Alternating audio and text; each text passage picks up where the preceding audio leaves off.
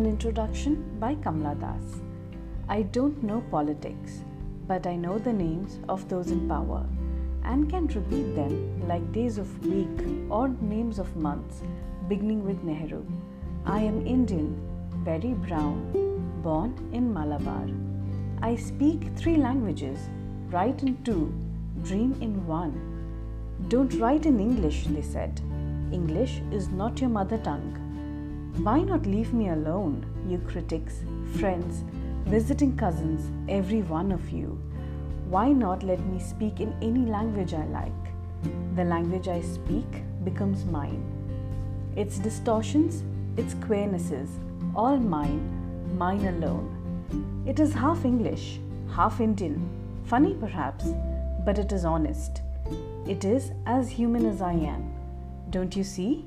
It voices my joys, my belongings, my hopes, and it is useful to me as cawing is to crows or roaring is to lions. It is human speech, the speech of the mind that is here and not there, a mind that sees and hears and is aware, not the deaf blind speech of trees in storm or of monsoon clouds or of rain or the incoherent mutterings of the blazing funeral pyre.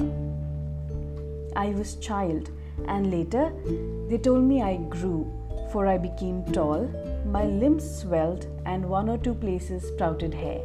When I asked for love, not knowing what else to ask for, he drew a youth of 16 into the bedroom and closed the door. He did not beat me, but my sad woman body felt so beaten. The weight of my breasts and womb crushed me. I shrank pitifully. Then I wore a shirt and my brother's trousers. I cut my hair short and ignored my womanliness. Dress in saris. Be girl. Be a wife, they said.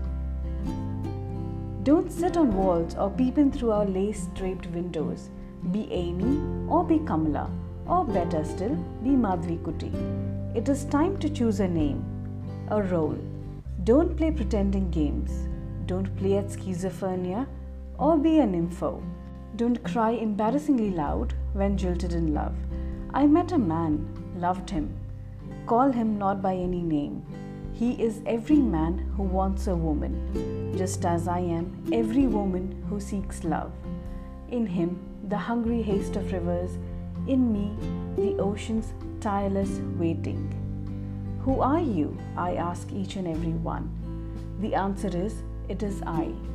Anywhere and everywhere, I see the one who calls himself I in this world. He is tightly packed like the sword in its sheath. It is I who drink lonely drinks at 12 midnight in hotels of strange towns. It is I who laugh.